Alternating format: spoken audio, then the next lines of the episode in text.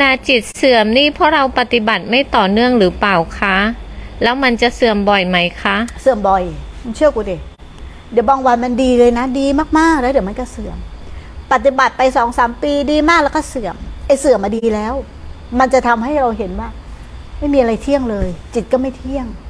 แต่ไอ้ที่เราปฏิบัติดีหนึ่งปีก็ดีสองปีก็ดีสามปีก็ยังดีอยู่สี่ปีก็ยังดยอีบ้าพวกเนี้ยหลงมึงเชื่อกูดิมันหลงไปไกลแล้ว มีเสื่อมบ้าง มีเห็นบ้างเสื่อมบ้างมีเข้าใจบ้างอย่างเงี้ยไอ้พวกเนี้ยเห็นถูกแล้ว เพราะมันต้องเสื่อม ไม่เสื่อมไม่ได้